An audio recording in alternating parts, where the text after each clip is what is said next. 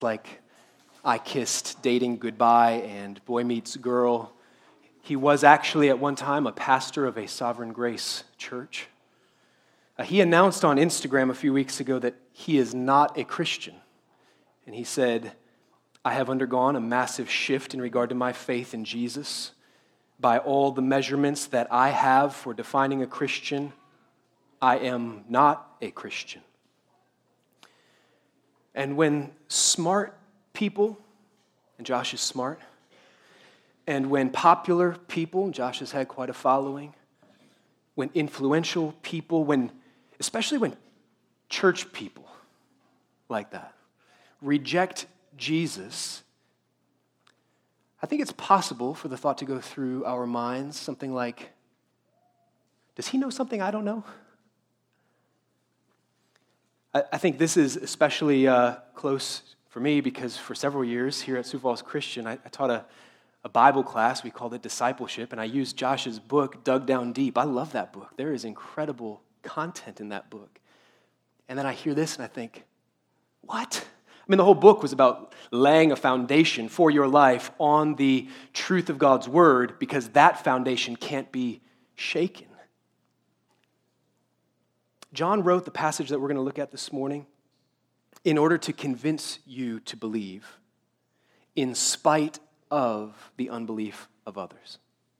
John wrote this passage to convince you to believe in spite of, particularly, that, that, that's the situation he has in view. Believe in spite of the unbelief of others. And in spite of the fact that their unbelief may be incredibly emotionally and even intellectually persuasive to you, because John is dealing with not just the unbelief of random others. I mean, it's one thing that there are unbelievers in the world, but in particular, when those others who don't believe are others whose opinion matters to you, because of their position, because of their influence, because of their popularity, maybe because of the effect that they've had on your life, when they don't believe, the ones that you particularly care about, maybe you've even followed them, when they don't believe, keep on believing. That's what John is getting at here. You see, John wrote this gospel. His first audience was Jews and converts to Judaism. And he's writing to convince Jewish people and converts to Judaism that the Christ, the Messiah, the long awaited, anointed, one that God would send is Jesus. That's why he wrote this. He's writing to convince them. And in this passage, he, he finishes narrating hand picked selections of signs that Jesus did. Seven signs from Jesus' public ministry. And now that he's done narrating those signs and he's transitioning to the last week of Jesus' life, he's going to deal with a major roadblock to faith for that Jewish audience in his day. Here it is. How could Jesus be the Messiah? When all the religious leaders within Judaism in Jerusalem didn't think so. I mean, you would think they know something, right? These are the ones who have led us, taught us, influenced us. If anyone was devoutly waiting for the Messiah, it was these people, and they didn't think he was the Messiah. So, how could he be? You feel how big a roadblock to faith that would be to the audience that John is, is writing to? Is their unbelief a valid reason for our unbelief? I mean, if God is real and Jesus is the Son of God and the Savior of the world, then, then why don't these people believe? So, what John, inspired by the Spirit, has given you in this passage today is I think of this like a pathology of unbelief. You know, pathology has to do with understanding the behavior of a disease, its causes, its signs, its symptoms, its effects.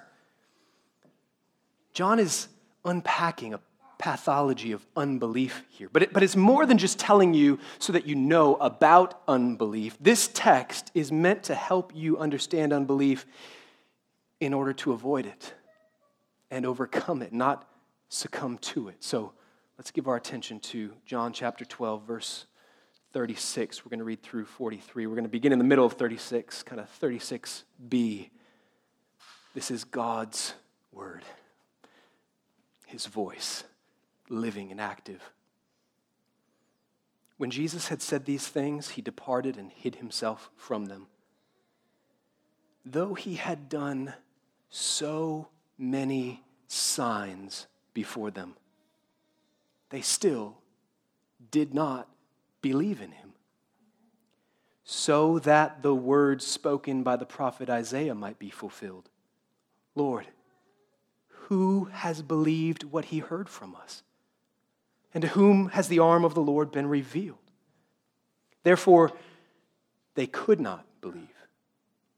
For again, Isaiah said, He has blinded their eyes and hardened their heart, lest they see with their eyes and understand with their heart and turn, and I would heal them. Isaiah said these things because he saw his glory and spoke of him. Nevertheless, many, even of the authorities, believed in him, but for fear of the Pharisees, they did not confess it, so that they would not be put out of the synagogue, for they loved the glory that comes from man more than the glory that comes from God. Let's pray. Father, we trust that you are speaking to us. We know that you're speaking to us through your word. There's, there's nothing like it in all the earth. Your voice, your words that are true and pure, like refined, purified gold with no dross, no impurities, no imperfections. Your word revives our hearts. Your word makes wise the simple. Thank you for your word that deals honestly with painful realities of this world like unbelief. And thank you for the grace that you mean to give us through this word. Do that now. May all of your grace abound to us and for us, for your glory, for our joy. Amen. So when you open Scripture, God's grace comes to you from God through the words that He inspired here. Do you know that? That? That should be your expectation and your hope every time you open the pages of Scripture. Grace is coming to me. That's what you should expect. And it leads us to ask the question every time we open the Word of God what grace is God giving me here? What grace does God give you through this text? And I believe that through these words, the Holy Spirit intends to strengthen your faith in Jesus by overcoming any hint of unbelief in you.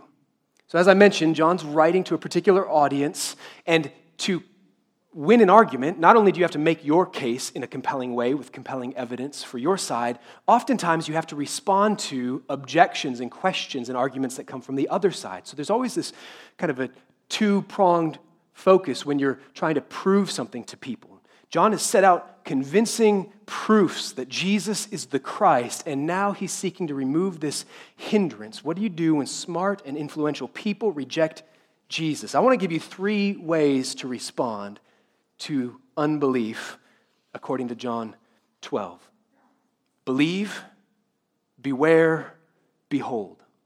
Those are the three things I see in this text believe, beware, and behold. When others disbelieve, believe. That's the first thing this text calls you to do. Let, let, me ask you this Do you ever find yourself thinking or assuming unbelief toward God, unbelief in Jesus, is normal? Like that's the status quo?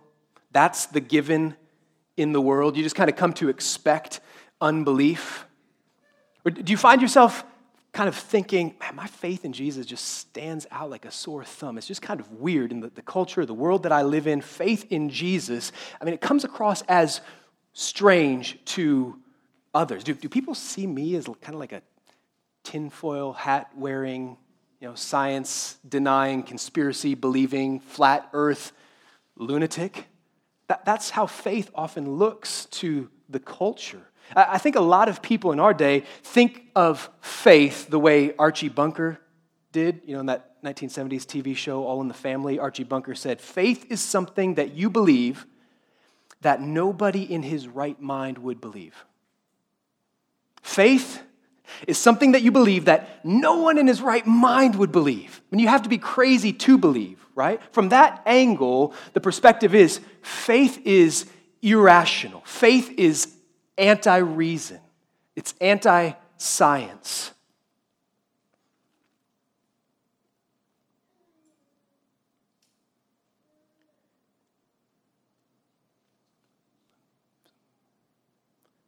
I'm sorry. Shannon, can you tell me if Barbara's okay? Can you, can you just check on Barbara and let me know?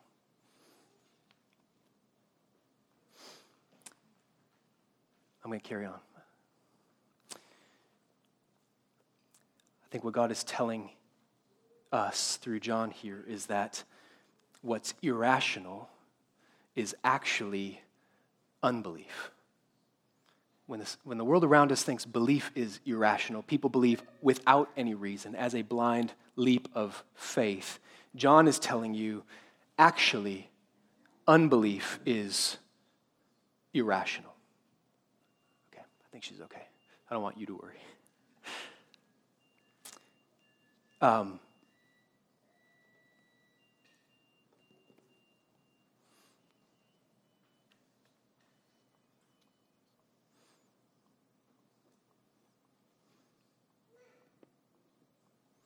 just my worst fear.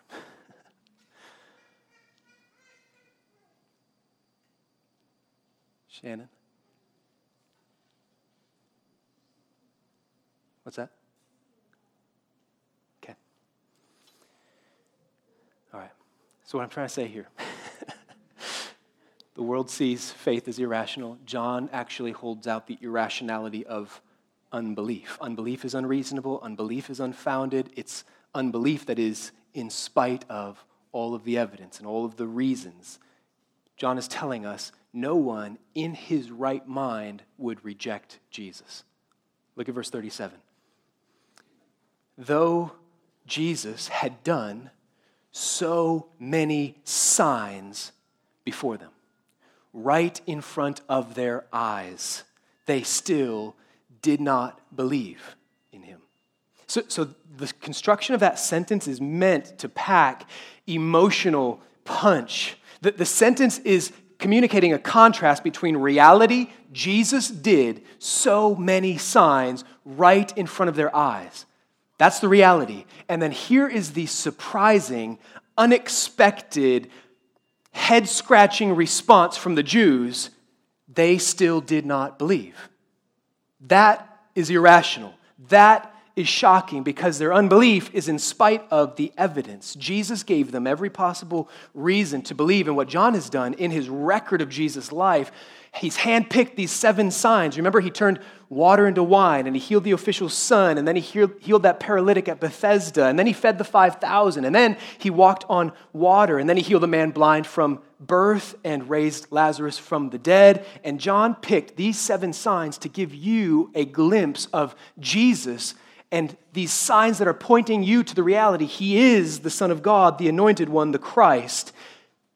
And John is aware of how inadequate this record is, that he ends up telling us at the end, he gives us this disclaimer, the very last words in the Gospel of John, John 21, 25.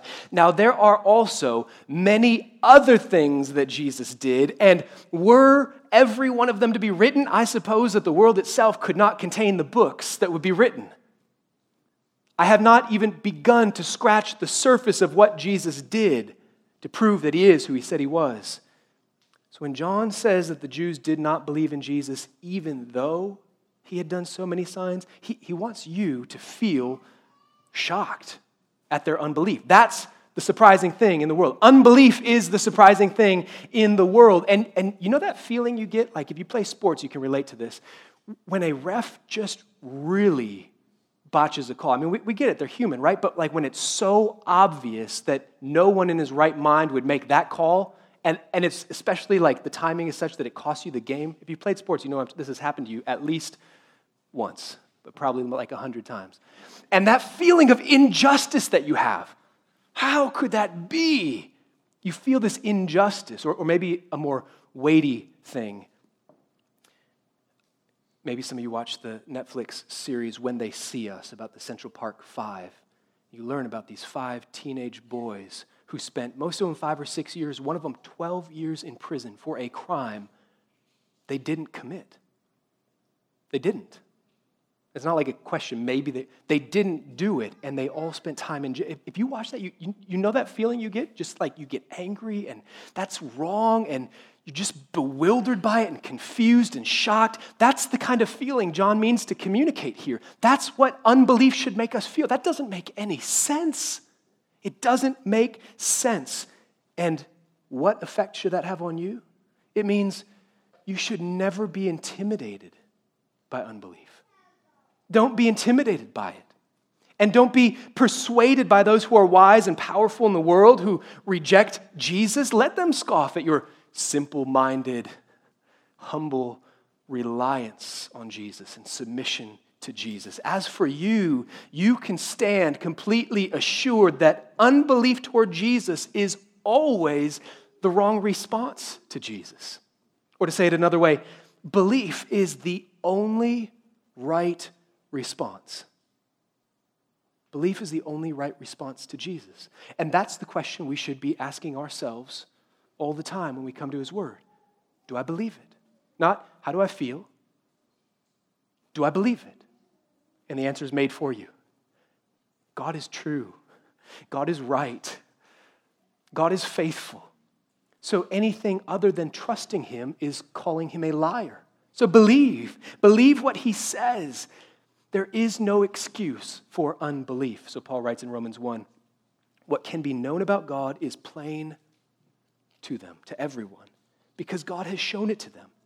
For his invisible attributes, namely his eternal power, his divine nature, have been clearly perceived ever since the creation of the world in the things that have been made, so they are without excuse. I mean, scripture is crystal clear. No one has any valid excuse for failing to worship God, failing to honor God, failing to give thanks to God. Even the fact that people say, but I just don't feel like it. I don't want to. I love my sin. Just think about this. If you were to stand before a judge, let's say that you were clocked going 90 in a school zone, and you say to the judge, I saw the sign, I just didn't feel like obeying it. Your desire or lack of desire is not an excuse, is it? So don't use it as an excuse. There is no excuse. God has clearly posted all of these signs, all of these reasons. It's beyond our scope here to go into all of them. That's not my point today. I just want to strengthen your faith that you know God has made these things clear. They are clear. Everyone sees them. Everyone who rejects God does so in spite of what God has made known about himself in the world and in the person and work of Jesus. So trust him. When others disbelieve, what should you do? Keep believing.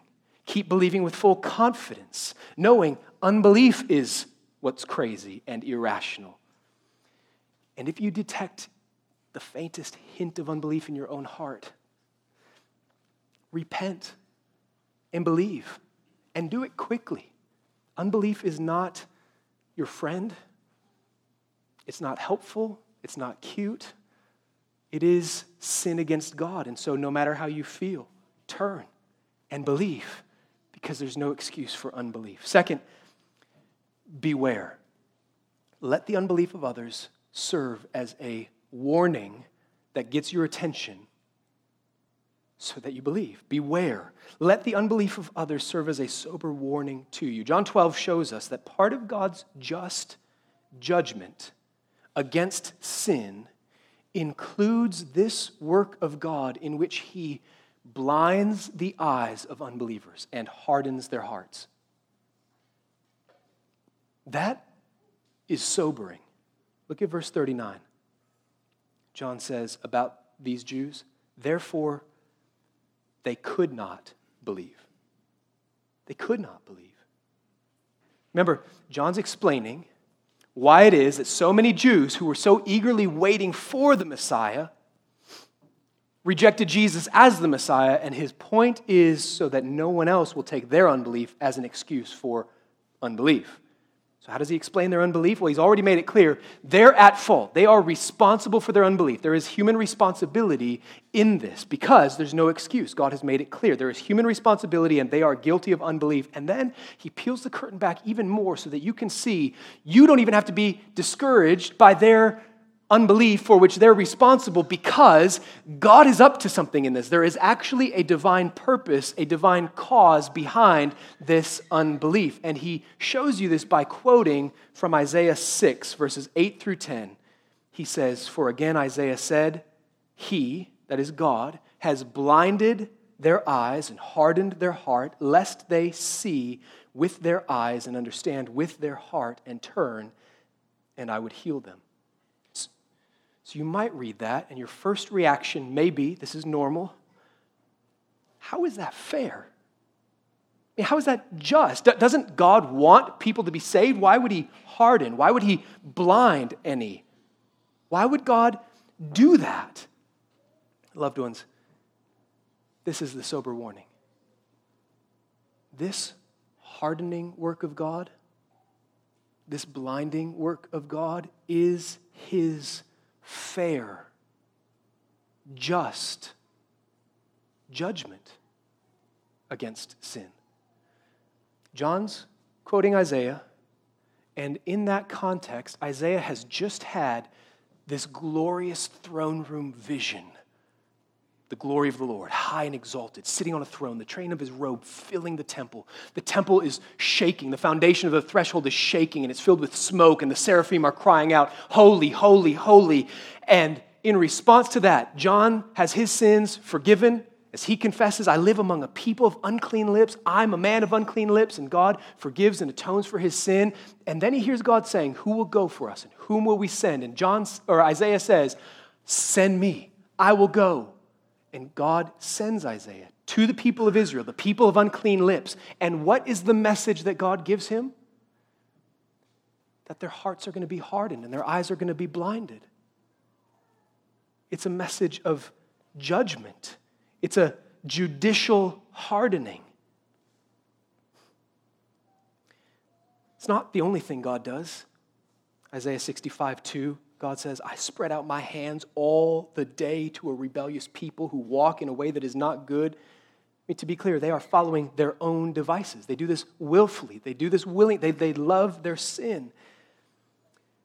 God's judicial hardening, when he hardens it as judgment, it is not a threat to his justice. It is his justice. It doesn't compromise his goodness, it's an expression of his perfect holiness. God's just judgment against sin involves leaving people in their sin.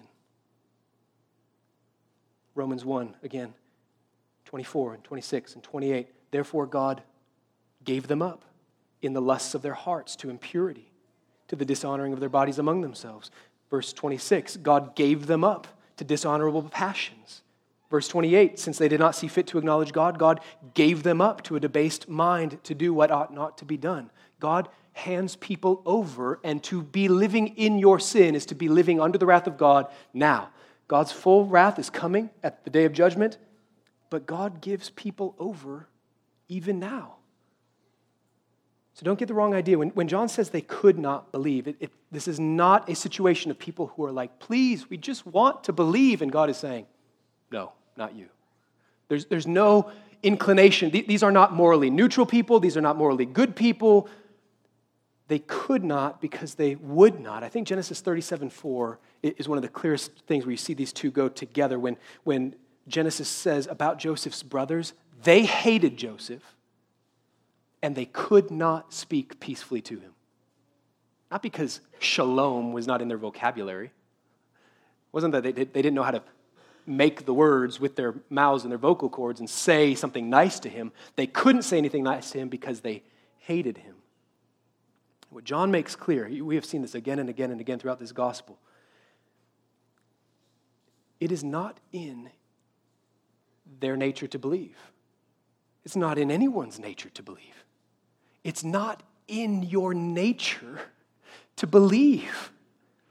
That's why John 3 7, you must be born again. Or John 8 47, whoever's of God hears the words of God, but the reason you don't hear is because that you're not of God. Or John 6 44, no one can come to me unless the Father draws him. So beware. Watch out for unbelief in your own heart. Don't make peace with it. Don't think, well, I'll just sit here for a while and wallow in my unbelief because it kind of feels good.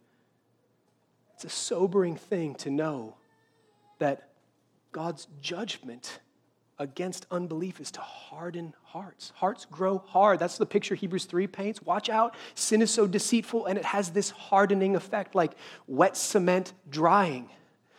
Get out. If you see any hint of unbelief in your heart, turn and flee to Jesus. Or as the author of Hebrews says, today, if you hear his voice, do not harden your hearts. Unbelief is never an excuse. Nobody gets to say, well, God has hardened my heart, I, I can't. No, God calls you to account. And the way that he softens hearts is through the preaching of his word. So check your heart frequently. Are you easily edified? Are you responsive to his word? Don't be okay with sitting under his word, opening his word, reading his word, and remaining apathetic to it. Don't tolerate sin and unbelief and dullness of heart and apathy and lack of affection for God, lest you fall under his wrath and he leave you in your hardness of heart.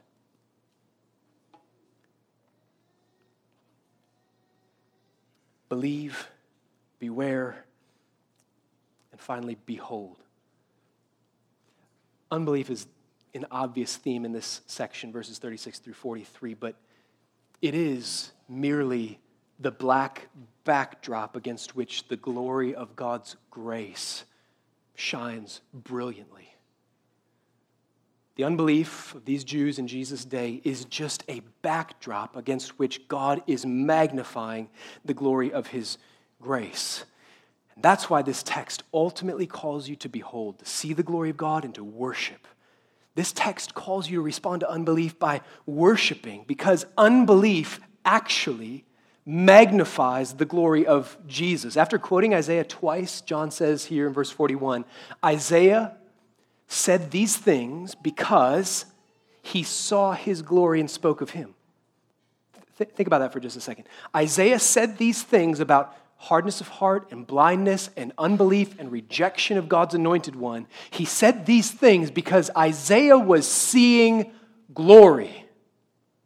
So, this text is about those who don't see, but it's actually about what they don't see. They don't see glory. And so this text is about you seeing the glory of Jesus. Just like faith, unbelief always has an object. You, you, you, are an unbeliever towards something, right? You may be an unbeliever as regards Bigfoot or unicorns or leprechauns.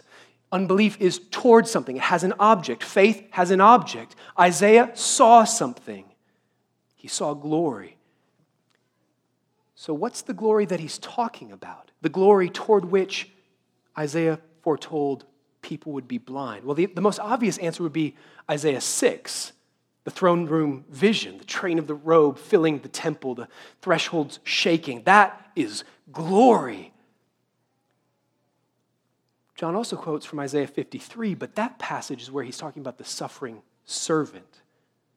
And Isaiah says there, he had no form or majesty that we should look at him, no beauty that we should desire him. So it seems like that would not be the candidate, right? That suffering servant in Isaiah 53, there's no beauty, there's no majesty, there's nothing about him that we would desire him. Doesn't seem to be any glory there. So the glory Isaiah saw must refer to that throne room glory, right? Not so fast. The parallels between Isaiah 6 and Isaiah 53 are striking. In Isaiah 6 1, Isaiah sees the Lord high and lifted up.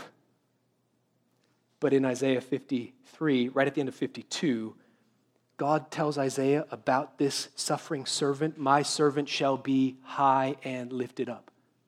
The suffering servant. The same words as God on his throne in the temple. Isaiah 6 3, the seraphim are crying out, The whole earth is full of glory. Isaiah 52 13. In the Greek that John is quoting, it says, My servant shall be glorified. In God's throne room, that's where Isaiah's guilt was removed, his sin was atoned for. Listen to what Isaiah 53 12 says about the suffering servant. He poured out his soul to death and was numbered with the transgressors, yet he bore the sin of many and makes intercession for the transgressors.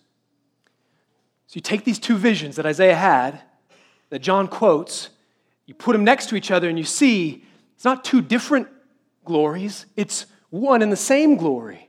It's this glorious, exalted throne room vision displayed in the most surprising way through the servant of God who laid down his life and died for sinners. He laid down his life to show us that glory.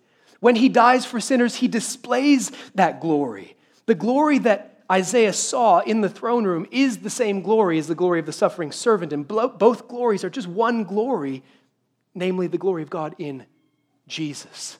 That's where all of that comes true in space and time. And here's what that means that His glory, the glory of God in Jesus, is actually the glory of His grace.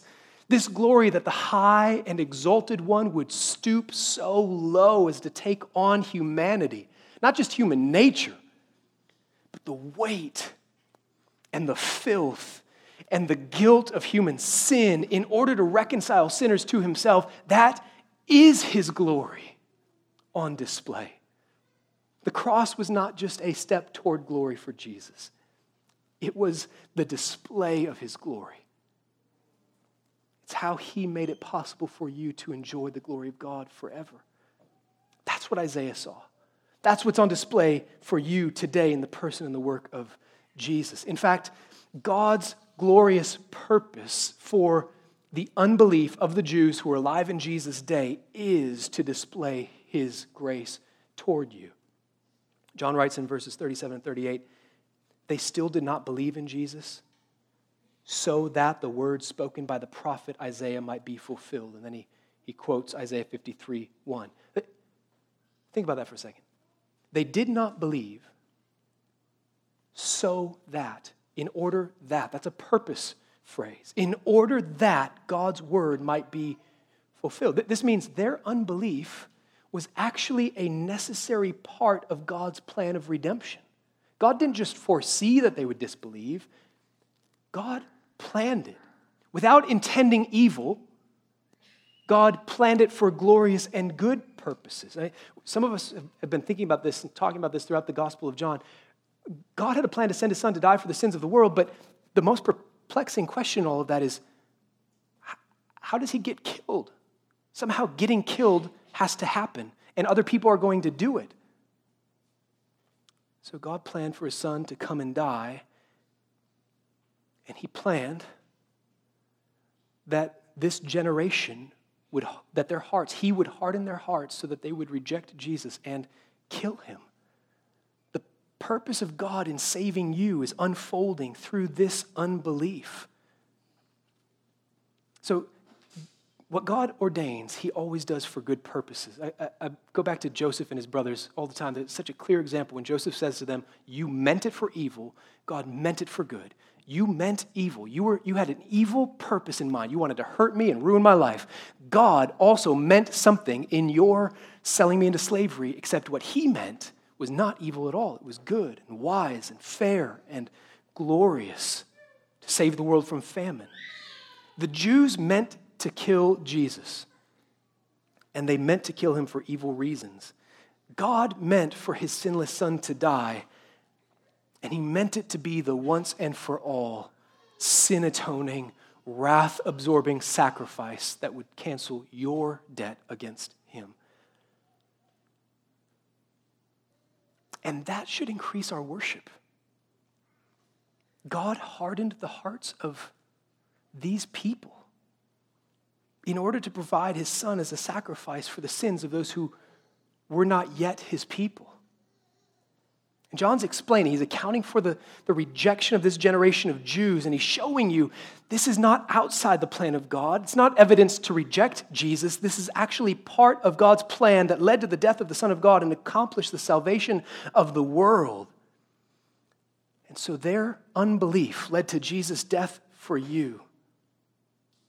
And in God's providence, their rejection of the gospel led to the proclamation of the gospel to the Gentile world.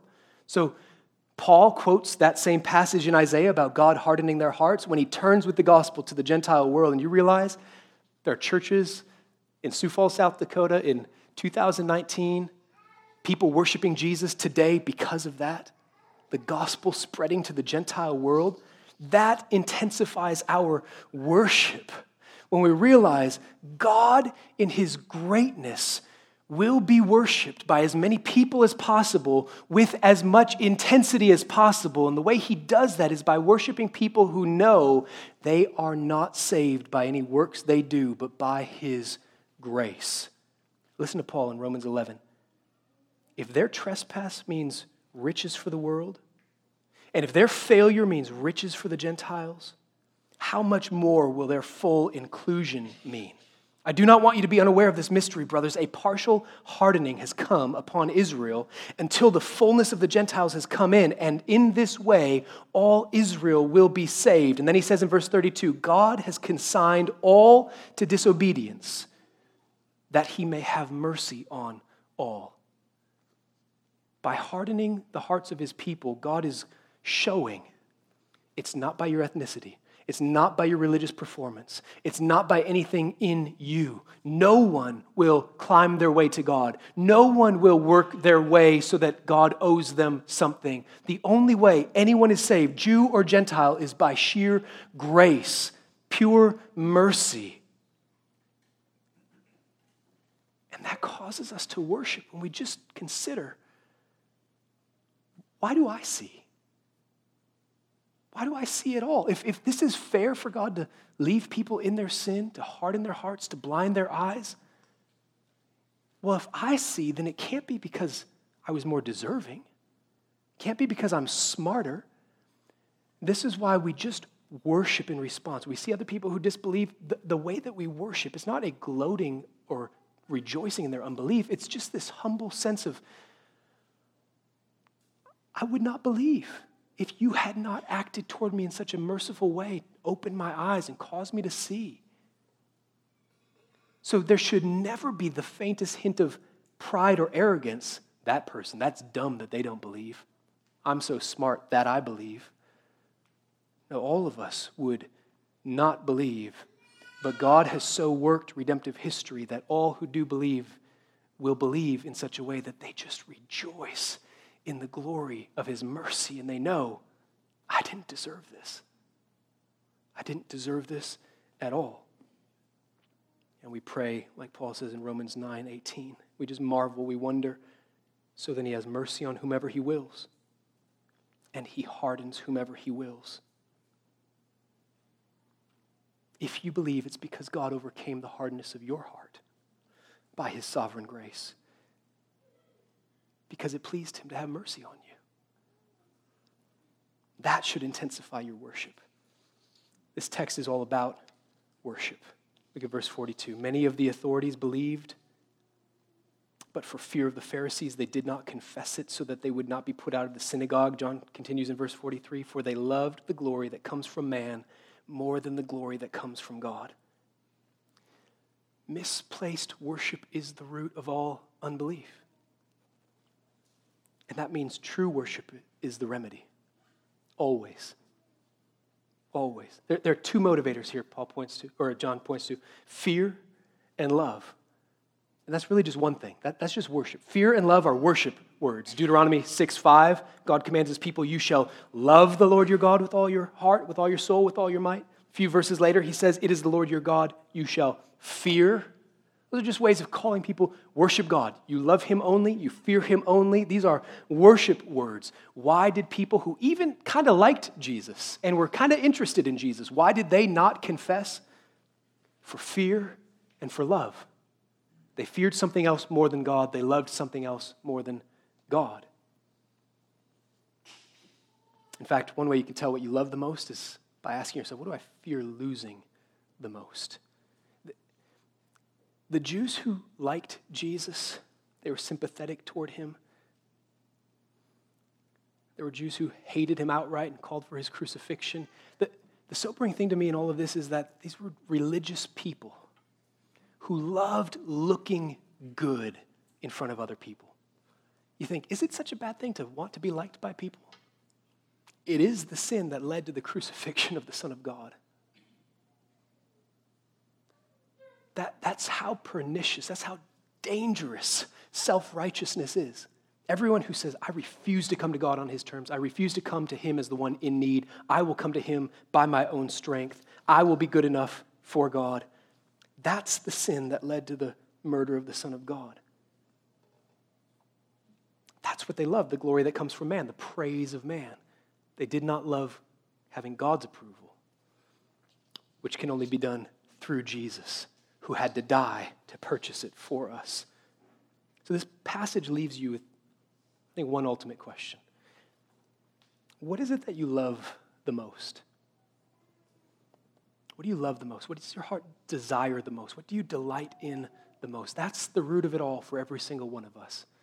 What do you love the most? In his book, You Are What You Love, James K. Smith, he, he talks about this film I've, I've never seen. It's a, a Russian sci fi thriller called Stalker. And as I understand it, he, there are three travelers who are on their way to a place called the zone, and inside the zone there is the room.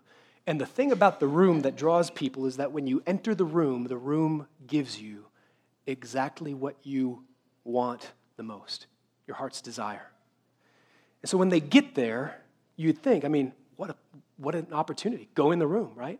And suddenly they pause because they're confronted with this question What do I really want the most? What is the deepest desire of my heart? What, what would you get if you stepped inside that room? Would you step inside the room? I mean, we all know what we ought to desire the most. We should love the glory of God the most. We should desire Jesus the most. But would, would you step in the room? We need God's mercy to increase our desire for Him, our delight in Him. It's only by grace that those who are blind come to see the glory of God in the crucified Savior. And so, all of this that happened to these Jews in, Jesus' day is recorded for you as grace to you, as a tender, merciful reminder from God. Beware of that sinful, self reliant unbelief. Believe in Jesus alone for the forgiveness of your sins and the fulfillment of every promise that God makes to you, and behold the glory of his grace and delight in him. Let's pray.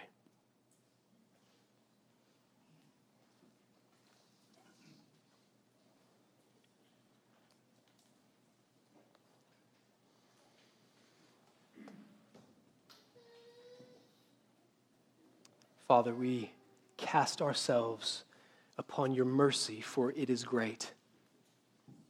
You have mercy on whom you have mercy, and you harden whom you harden. And that does leave us with a sense of helplessness that feels terrifying. There's, there's nothing we can do to merit or deserve this. But it's as we meditate on it that we just we just marvel, we just wonder. We are so amazed that it would please you to save us. Thank you. What can we say to you but thank you?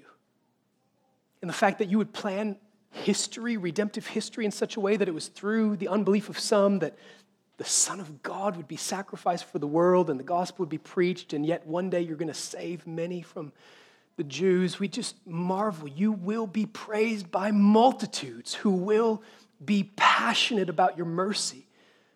God, forgive us for our apathy toward this glorious grace you have shown us in Jesus, as if we just go along doing our thing and deserving this grace because it's just what you owe us and Oh God, may our delight, may our awareness of your grace grow deeper as we consider unbelief around us. And God, would it please you to save many more from the darkness, opening their eyes to see? Thank you that you do that. You do that saving work too, in addition to your strange work of hardening the hearts of some. Oh God, get worship for yourself by saving those who could never deserve it through Jesus who died that we might love you and know you forever.